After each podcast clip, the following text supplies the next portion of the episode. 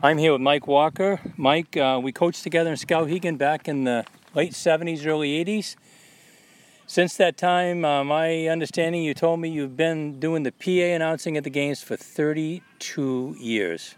This is a true assumption on your part. 32 Wow. years. 32 years. I got to be honest. What what draws you back to continue to do it? Well, when we when we when you left and we, my kids were born, um, you know, I got out of coaching and um, I was doing some radio, and then what happened there with TOS, it was sold to one of those big conglomerates, and they went in-house, so-called. And so uh, I was, you know, I was here, and I was uh, actually doing a second job, you know, besides teaching in real estate. And um, I honestly don't even know who was doing the PA at that time, but they didn't have anybody, and they said, you know, would you consider doing it? So I think it was Tom Farrell had come to me. So I said, yeah, sure, I'll do it. So I did it that year one, and I think it was 1986 or 87, and uh, the rest is history. I, I said, I'll do it keep doing it and uh, i've really enjoyed it especially when i was teaching. It was great to see the kids in the hallway you know as they're passing by. We talk about that. They enjoyed you know hearing my voice and uh, i don't know why that is Yeah. but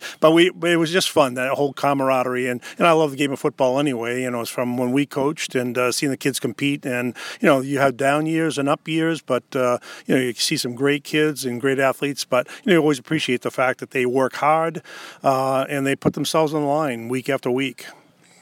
Any particular highlights you can think of you say, wow, I remember such such a year that when I was doing the PA announcing that it was unbelievable. Every Yeah, game. we, we've had some. We've had some. Yeah, great. I mean, I mean back that uh, 89, 90 team. You know, Chris Jarvis quarterback, Doug McEwen was running back.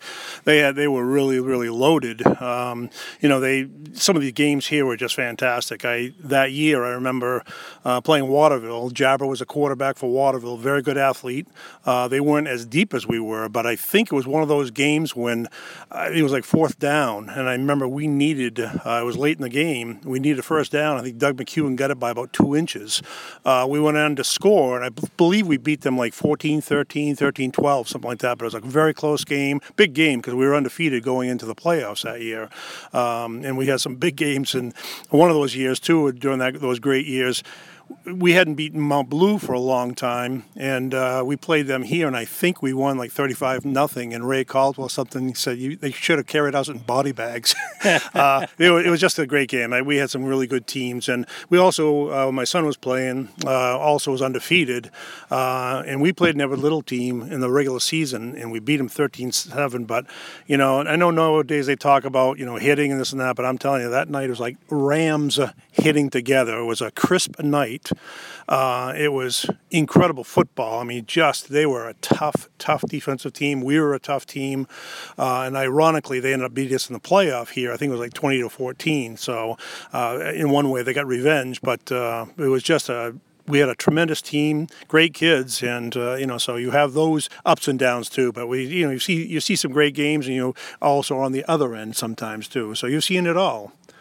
I remember, speaking of Mount Blue, one of the best stories for you and I, Joe Penley was the freshman coach, and he's old school. And uh, so we played Mount Blue. We beat him here. I think it was I think it was 19 to nothing, something like that. And uh, you went out and got uh, up in the soda machine, opened it up, and got sodas for the coaches from the other team. And we're they're friends of ours. Tommy Ward and those guys. We we were friends. Caldwell. So you bring the box of sodas in, hand them out to our guys, and then you still got some left. And Joe Penley says, "What, what are those for?" And you said, "Well, these are these are for Mount Blue." He goes, "What? We we can't give sodas to Mount Blue. They're the enemy." We said, "Joe, those guys are our friends." When we're not on the field, he kept. Oh my God, he was shaking his head. He he just couldn't. Yeah. We thought we were old school. He was old Yeah, school. he was really old school, Yeah, I mean, yeah. it's and that's one thing uh, you mentioned too that I, I really enjoyed about football is that you know you would work hard, and in that league at the time we had just tremendous coaches. You know, you had Ray Caldwell, John Wolfgram, Pete Cooper, uh, Tank Violet, and you know, week after week, whether they were down or we were down, uh, you know, it was just very competitive battles, uh, some great games, and you know, when we went to those clinics, you're right, we did get together, uh, enjoyed each other's company, but uh, and so for Joe, it was like, no, those guys are the enemy. Well, we went over to Tommy Ward's for a lobster cookout one Yeah. time in the summer.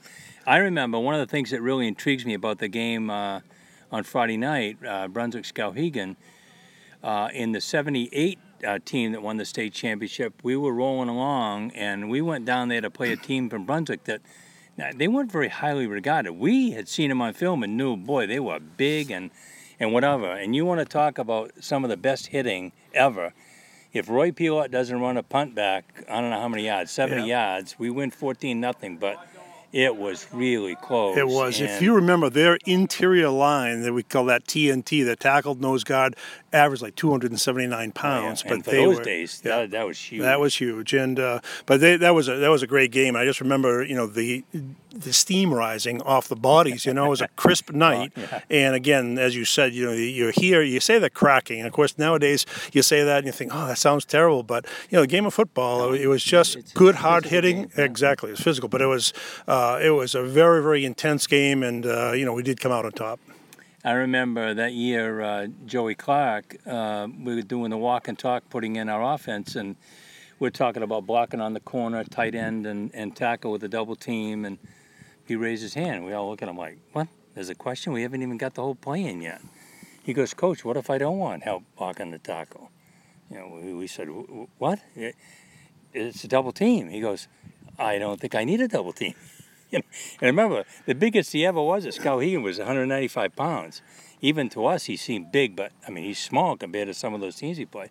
So the deal we made was, well, let's try it. If you find in a game that you can handle a guy, and you and by handle, I mean block him whichever direction he wants to go, just maintain contact with him once we found out early in the game that we could do that, and then we could release the tight end to go after a safety or somebody else, I'm telling you what, our offense exploded after that. And he also went on to Maine Maritime, became All American. So All American. He knew what he was talking yeah, about. He was a good, good football player. Fortunately, he was a little smarter than us because yeah. we were going to make him double team every time.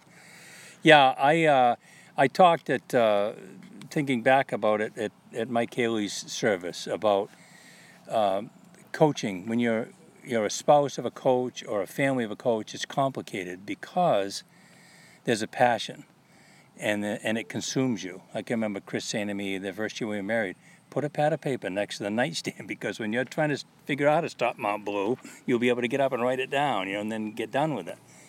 And uh, you miss those days, you know. I have you missed it? I mean, this is kind of that in between. It's like I feel about broadcasting. I get to go to the games but I don't have to practice every day. Yeah, I think what what you do is, I mean, honestly, by doing the game, that really kept me kind of involved with football. Um, as you mentioned, you know, the that passion, I really put that in my teaching, um, and you know, having kids, and they were very involved in sports.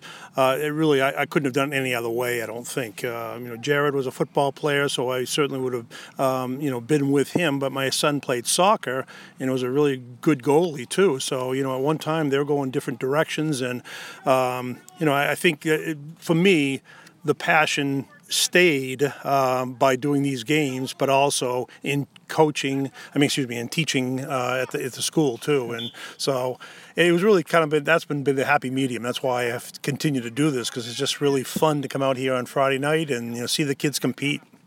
Well, I said when Josh was born, uh, that next year was my last year. He he worked the hot dog stand with my wife on a backpack, you know, in her, in her back. And uh, after that, I stopped coaching, went on to the principalship and whatever. My wife stopped coaching. Yep. Yeah, and I admire these guys. I mean, you do see some coaches who are there. In fact, uh, my former roommate, uh, we, we were with him at the main game last week, Bob Sinclair from Orono. Uh, you know, he's been doing it 37 years, you know, and, uh, you know, it does take, you know, that special pre- pe- person who stays in it. John Wolfgram was in it for years, uh, you know, Pete Cooper. And, you know, there there are people who do dedicate their lives. And, you know, I think sometimes you, you have to choose. And I remember when we were coaching, that happened to me after you had left. I was a freshman coach coach. And uh, one week, I went home every single night. I left in the morning. My son was, you know, in his crib.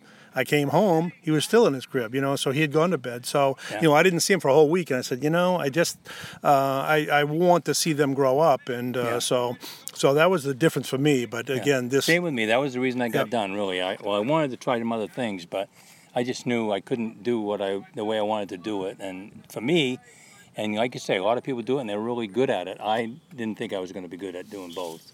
Well, listen, I appreciate it.